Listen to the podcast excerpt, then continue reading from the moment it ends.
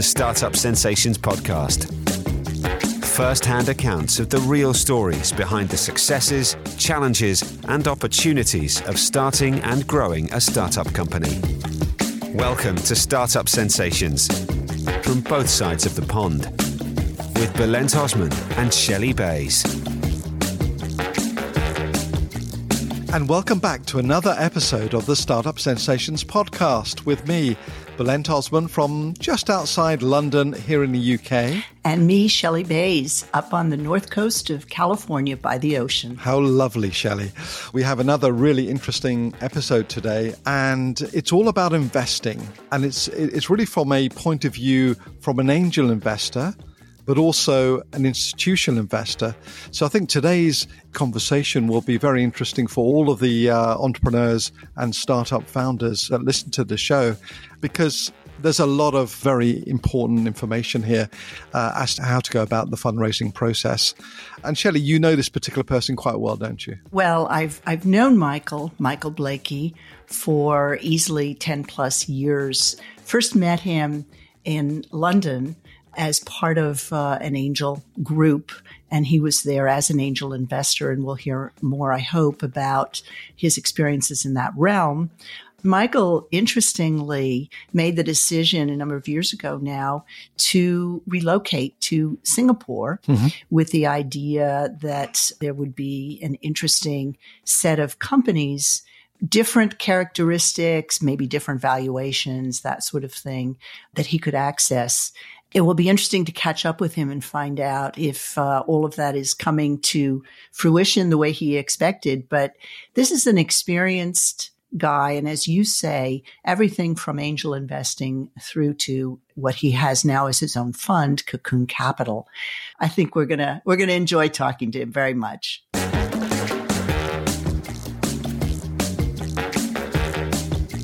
Hello, Michael, and welcome to the Startup Sensations podcast. We're really excited to have you join us uh, on the show today. Thank you very much for having me. Really excited. Am I right in thinking that we're in three different countries at the moment? So, Shelley's in California, and I'm just outside London. So, a truly international show, this one. You know, you're a highly impressive and successful serial angel investor. Uh, and I know that you started at a very young age. And I'm just wondering if you could take yourself back, what actually motivated you to start this journey? And, and also, I'm just intrigued to know what was your appetite for risk at that very early age? Well, I, I think it's like a lot of things in my life. It wasn't necessarily planned to actually happen the way it actually uh, did.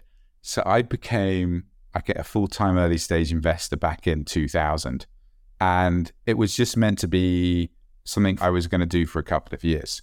So I had returned from the US where I'd been studying and I'd done a, a little startup.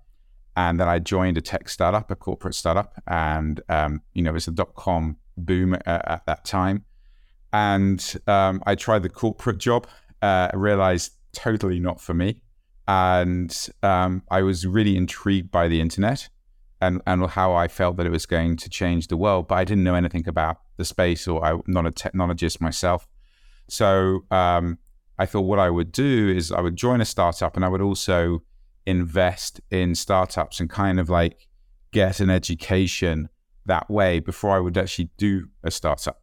So the idea was I would invest for two or three years, um, and I would then come up with this amazing idea that was going to revolutionize the world. You know, and then 23 years later, I still find that I'm still investing in the startups and never got around to to starting up a, a tech business myself. So I, I think uh, for me, uh, it was an interesting, really interesting to start off with because I, you know, I was in my, well, how old was I? I was 25 when I started. Uh, I would walk into like angel networks I would meet everybody. You know, the traditional angel investor at that point in time was an ex or banker or a doctor in their mid to late 40s, early 50s uh, absolutely no clue about what they were investing in, more of a traditional business person. And then the entrepreneurs, even that back at that time, dot com boom, even then they were still older than me. So a majority of them were still in their kind of 30s, early 30s. And what I quickly realized is that as much as I wanted to invest in the internet, I couldn't actually afford to because a startup back in those days, you needed at least 5 million, if not 10 million quid or pounds, sorry. You didn't have like AWS or any of these other things. So I didn't actually make my first true kind of like digital internet kind of investment until about 2007. So I ended up investing in a lot of other really exciting companies that were, you know, startups, but nobody would touch them because they weren't anything to do with the internet. So my first investment I ever made was into a robotics company, and I did a telco and logistics, um, and I got the bug from there. So, Michael, you know, there is this debate still out there between those that say one needs to specialize in a sector and be an absolute expert in the sector, and those that say sector agnostic, it's the team, it's the CEO, it's the, you know, size of the market. What's your, I mean, and those are two extremes, but what's your take on that? It's, I mean, it's a good question. Uh, my view is that the people that you're backing should be experts in their field. What they're not normally experts in is actually how to build and scale a company. So, where I bring the value, because I've always been very selective in my investments. So, as an angel, I would only do about two deals a year. Uh, as a VC, we only do like uh, five deals a year. And our focus is more on supporting the founders post investment, ah. actually helping to like scale, build, support them in all the areas that most founders, because if you're especially doing deep tech or even enterprise tech, which is more of my focus, they normally are much more on the product and the tech side. So they're experts in that field. But when you talk to them about branding and about building culture to build teams, to get product market fit, all of these things, that's where they really struggle. And I find it doesn't matter what sector you're in, the same basic theory to how you can support them, how they do it actually works. And the process, I think, is a, an angel, one of the mistakes I made very early on in my life is I try to do it all for them. So I'm like, okay, you want to build a brand from scratch, let, let me do this for them. And to be quite honest, it was a bit of a, a clusterfuck um, because they knew their business much better than anybody else, what they needed. And if, as soon as I stepped away, they were like, well, Michael did it. So we have absolutely no clue how to do it. Uh, uh. For me, what it's all about is actually saying, this is the framework, this is how you think about it, this is what you need to actually do. They have to do the work themselves because if they don't, they don't buy into it. But it's that level of knowledge that they're missing. So I feel that I can invest across the space sector. It's like any sector. When it comes to like detail, I don't have to be a, a specialist in that area. Um, I'm more, much more about the people I can bring in. I've got a very big network. I can bring in people that can actually look into that and say, yes, this is what they're saying is true or not. And then I come in and say, do I actually believe these? This is the right team to actually build and scale. Is this are these the people that that I I can back and they'll actually they've got the the gumption, the vision, the hunger to actually really build something, which is going to not just going to be a lifestyle business, but be kind of a, a rock star. You know, it's interesting because what you're talking about in plain speak is due diligence in a way. Um, sounds boring, but is vital. So I, I'm curious because, you know, all successful uh, and unsuccessful angel investors have made mistakes. Oh yeah. And apart from Michael, of course, apart from Michael, I don't think Michael's made a mistake. Oh, trust me. I've got some doozies. I've got absolute doozies. so, well, I, I was going to ask you two things. One, to share some of those doozy stories and what what you think when you go back and analyze what you might have done differently, what that was. And secondly, how much do you rely on networks or other people or versus your own gut? So those are kind of two different parts of the question. I'll answer the second one first because that, that's really easy. It's very much on my gut. So my initial reaction is always really important because it's about the people.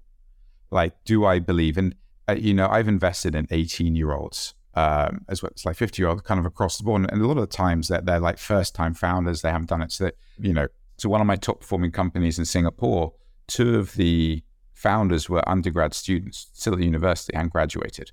Um, you know, you kind of look at them and like, how can you actually say? And I was like, they had the vision, they had the hunger, they they wanted to learn. They knew they there's a lot they didn't know, and one of the reasons they wanted to work with with us rather than others is because they're like, okay, you're going to help support us and kind of like train us um, it means sometimes you can make horrendous mistakes. And then, um, then the second thing is you w- when you when you have that belief that this is the right team, you then go and call up experts in the field.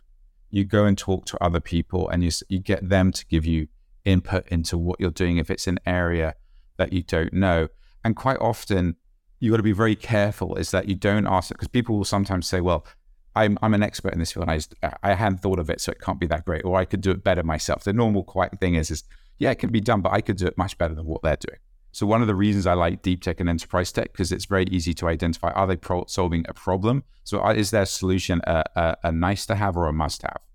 I then bring in experts to say, do these people actually have the ability, or what they're trying to do is it much different than what's already out there in the market?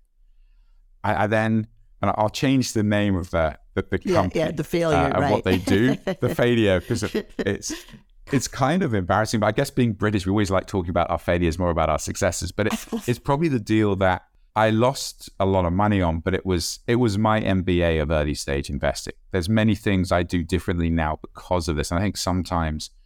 You know, my grandfather always used to tell me if you've if you've met never if you've met a person who's never had a failure, then you've met the person who's never taken a risk. So I kind of live and breathe by that motto is that sometimes, you know, it's fine to make mistakes and, and, and screw up. Just don't make the same mistake twice. So you've got to learn from those mistakes. So I invested in a company.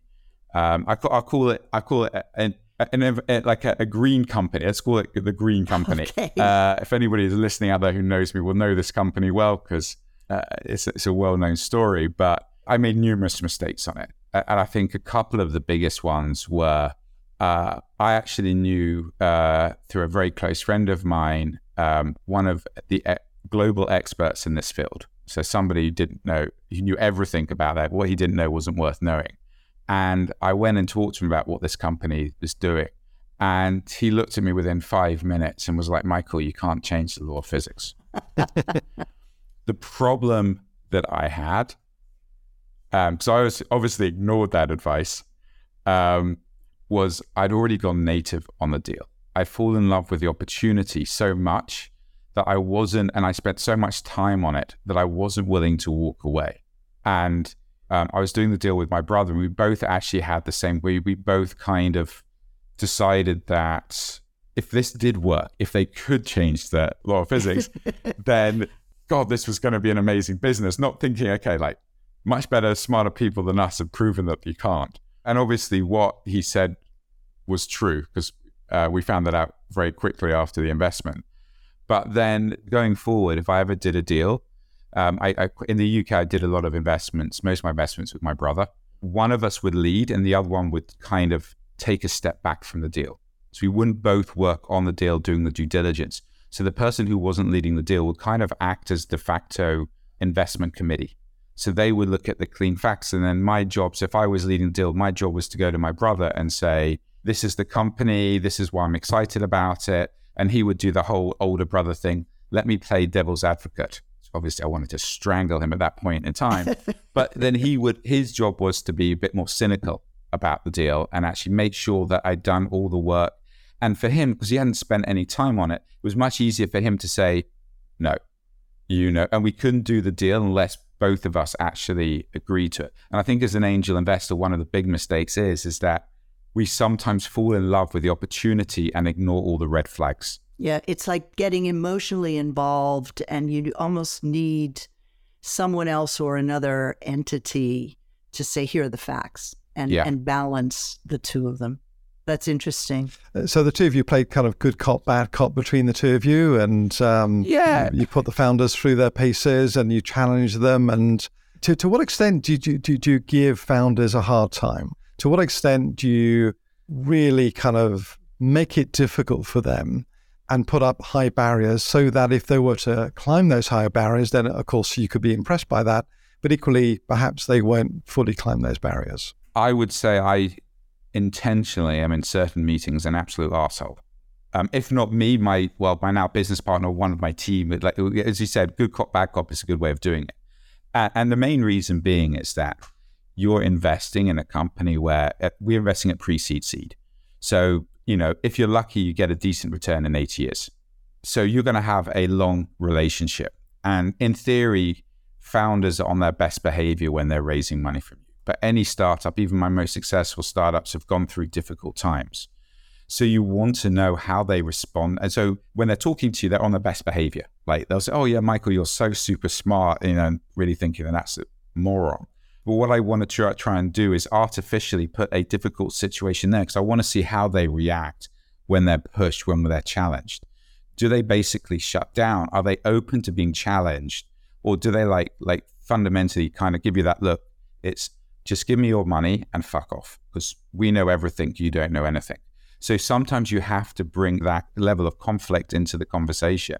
And it's why a lot of, like, if you look at the VCs, sometimes they just have meetings for the sake of having meetings because they just want to get, you know, we're being asked sometimes to put in like a million dollars into a startup we might have only met a few times. So every interaction that you have with that will tell you something about them.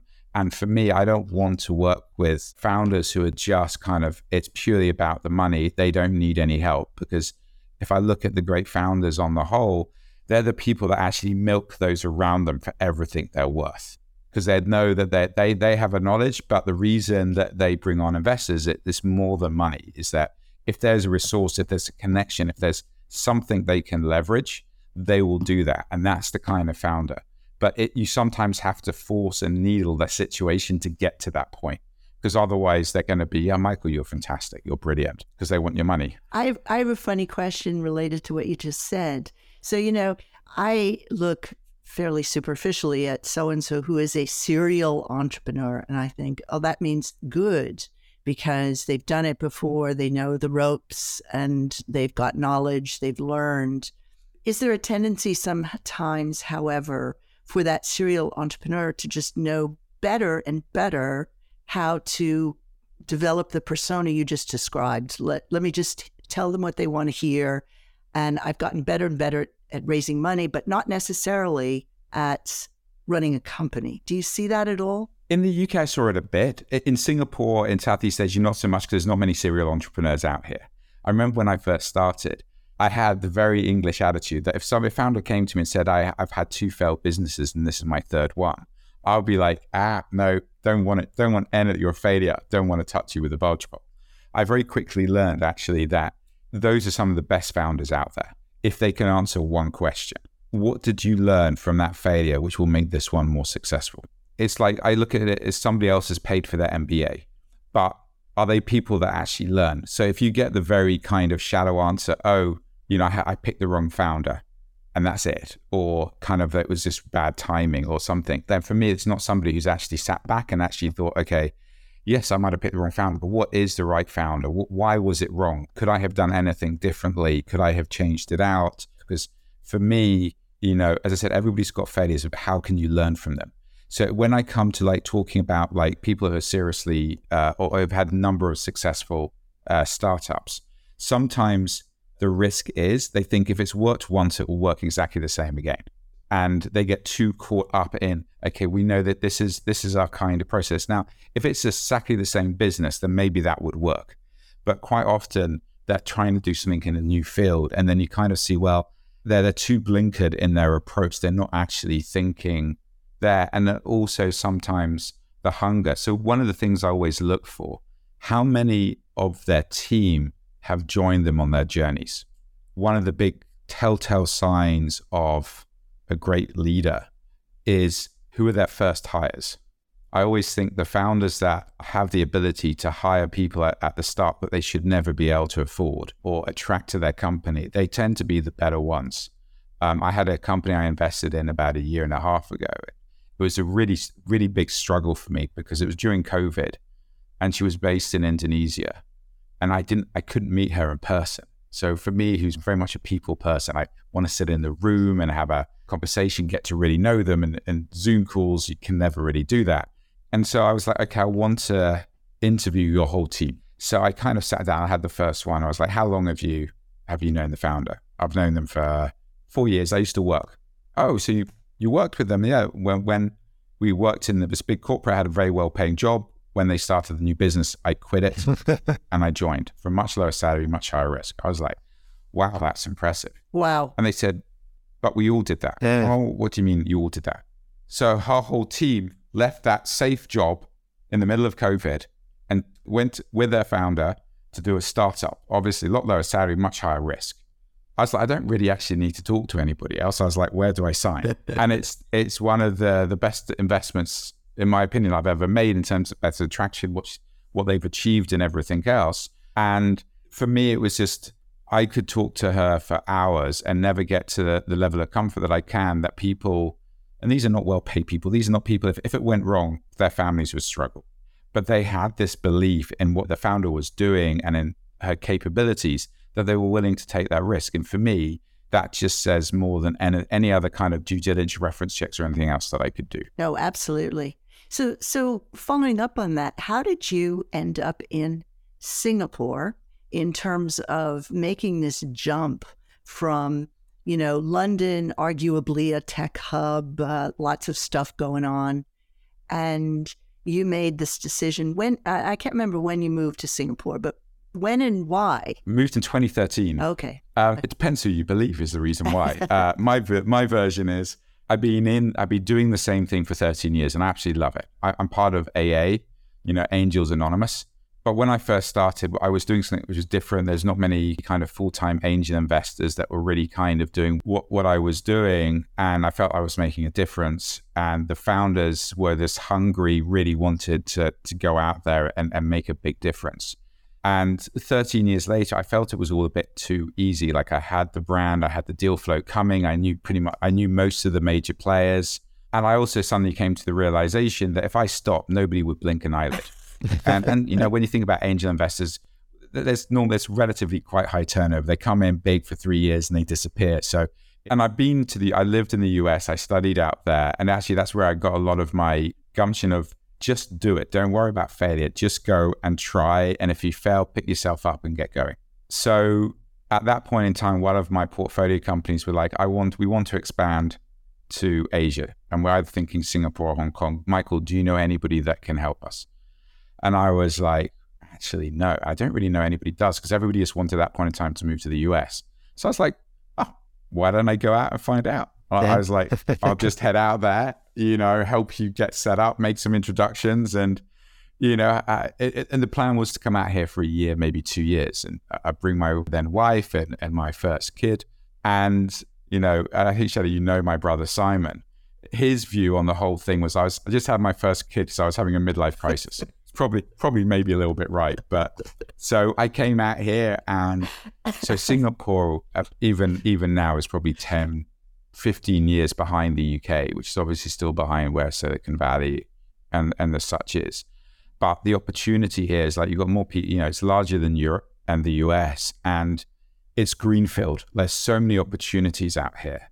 Um, there's very few dominant players out here and how they work, how they function is very, very different. So even when you see big companies like some of the big US, like Stripe or Uber, try and come here, they've quite often been beaten by a local, massively underfunded competitor. And then those competitors have kind of moved out. And I think you've kind of seen it a bit in like in NASDAQ, you've seen some of these companies begin to come through. And I think we're just at the tip of the iceberg in terms of what's happening here. So you've seen like the property gurus, Sea, Grab, all of these companies now coming through.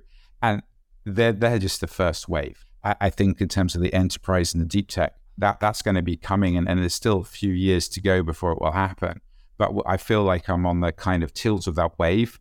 It's a bit like the Wild West. You know, I've got an investment in Myanmar, you know, and having a call with the founder whilst bombs and gunfire are going on on the out, out, outside the, the office during the coup, we had an employee uh, based in Myanmar as well. And, you know, we were on the phone with her and there was a huge explosion and we couldn't contact her for like two days. And we were like calling around everywhere. And then she turns up at the office of our portfolio company and just a, a bomb had exploded in, uh, down the end of her street and just knocked out all the electricity. Ah, jeez.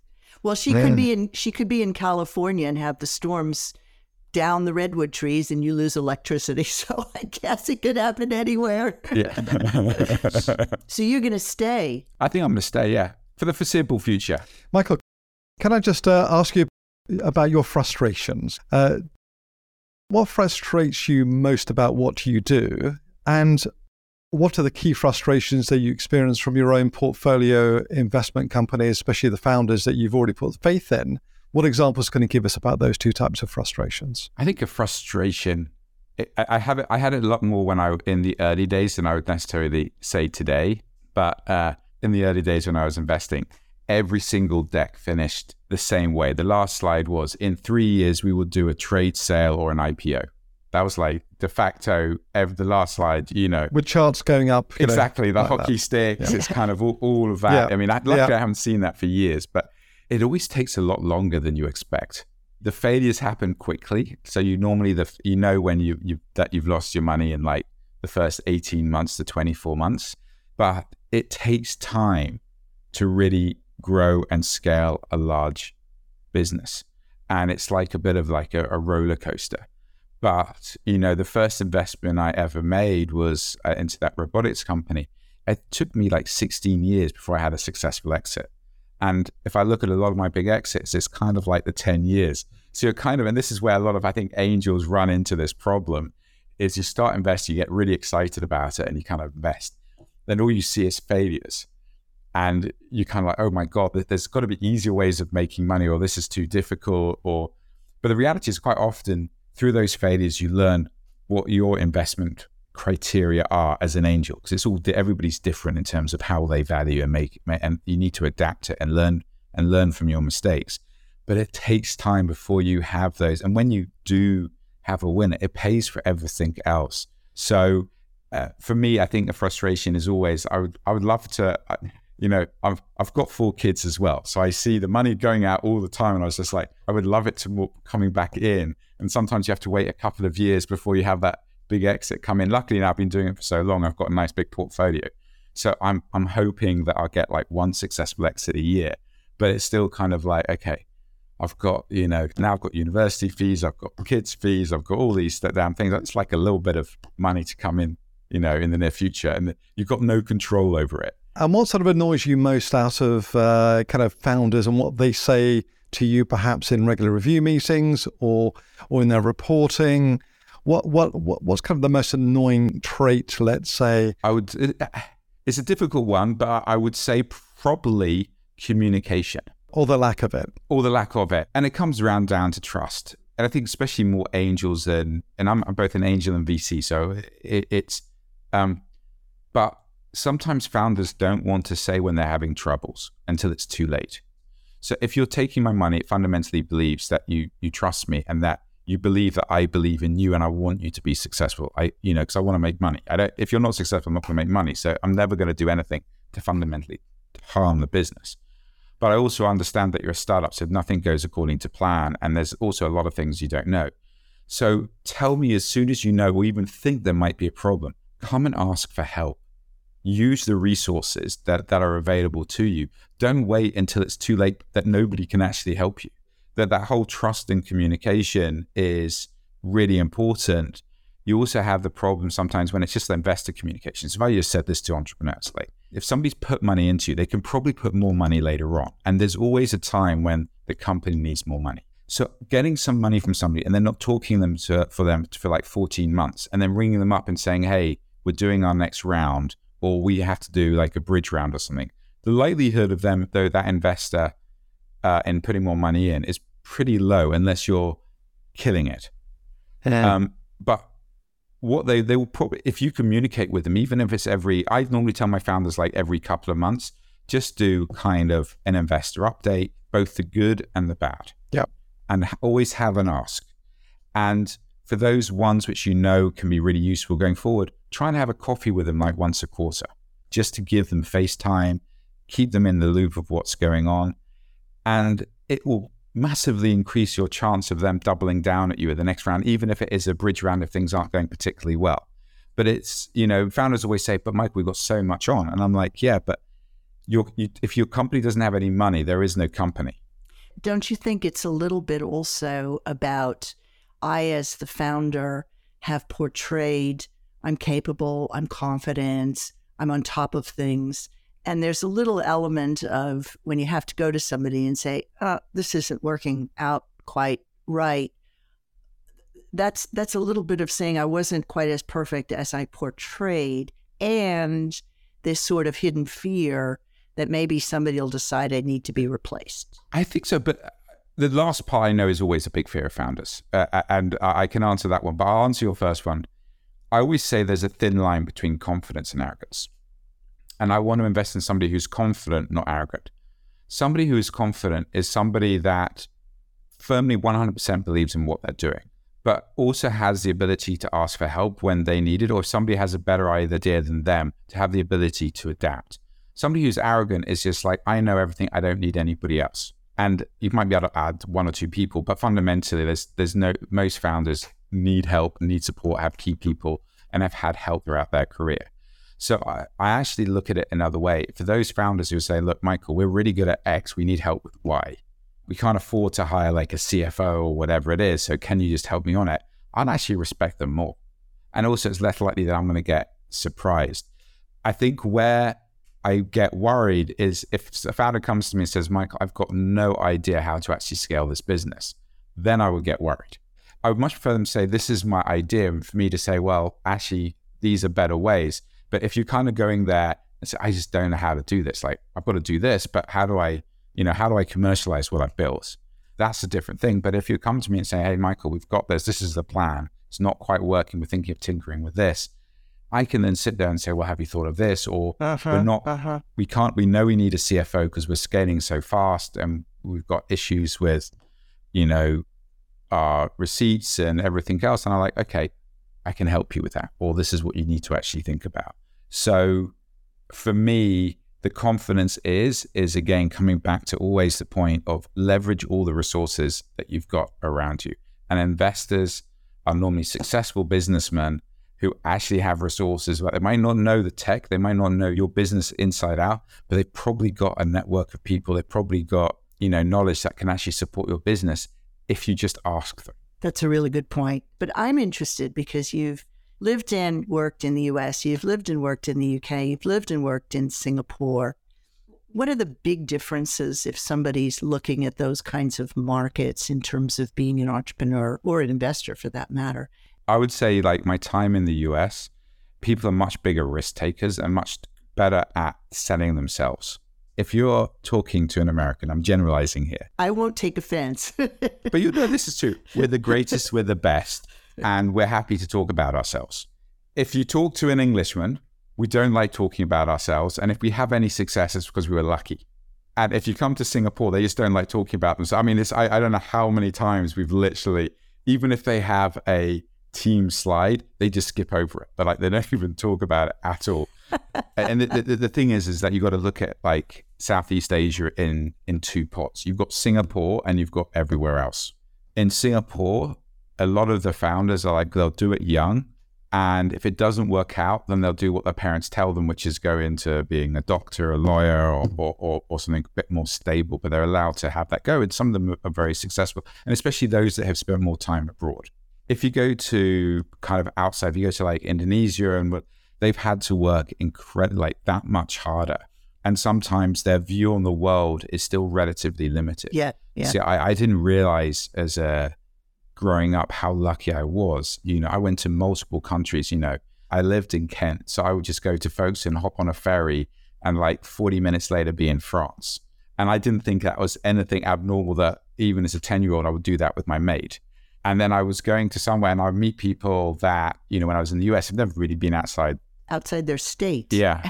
but but then you look at like America in terms of tech scene, like you can be a global business and never really leave America. That's true. If you come to like Thailand or Vietnam, there's the big countries, but they're still limited in their size. And a lot of people haven't had that global exposure just to the knowledge and the learnings and even a lot of the stuff that they find on the internet, you know, English is not their first language. So I, I quite often the, the, access to knowledge and to information and to networks in America, I think you very much take it for granted. And one of the things I loved about America is how friendly and open and, and sharing everybody was, was with the information and their, their stories and everything else.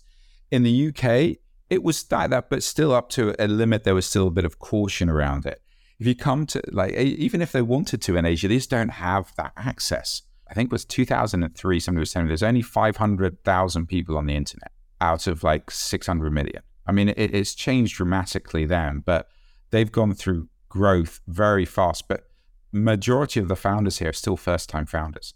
I would say the VC kind of scene only really started around like 2011.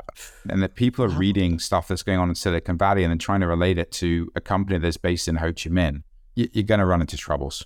So in America, you, and even the UK, just be grateful that there is all of this knowledge that, as a, even as a young founder or as a first time founder, you've got that access to the knowledge, which will help kind of give you that 101 basic knowledge to actually start a business. Except that English isn't our first language. I'm not, don't even get me started, Shelley. Don't even get me started. Michael is a podcaster too. What's your podcast called, Michael, again? It's called The Unreasonable Podcast. It's got Vishal Harnal from 500 Global and uh, Hian Goh from Open Space Ventures. And it's just us chewing the fat about the investment scene uh, in Southeast Asia. So if anybody's willing to talk, uh, listen to it, feel free. It's just a bit of fun. I've listened. It's it's really fun. I like the bit when you wind people up. So we, we've not managed to do that on this show yeah. so far, but uh, next time. Uh, I know, Michael, you get wound up by some of your colleagues, but next time, yeah, next time, next time when next you come time. back on, yeah. absolutely. Well, look, thank you very very much, and uh, it's been great meeting you. My pleasure.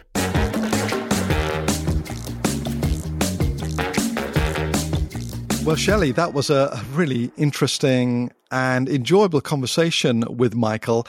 He's a great character, isn't he? Uh, his personality, I thought, shone through. What did you think? Absolutely. Well, he is a real character and highly intelligent and experienced as an investor. So he's friendly, he's approachable, but uh, don't get him wrong. He's very serious and very capable.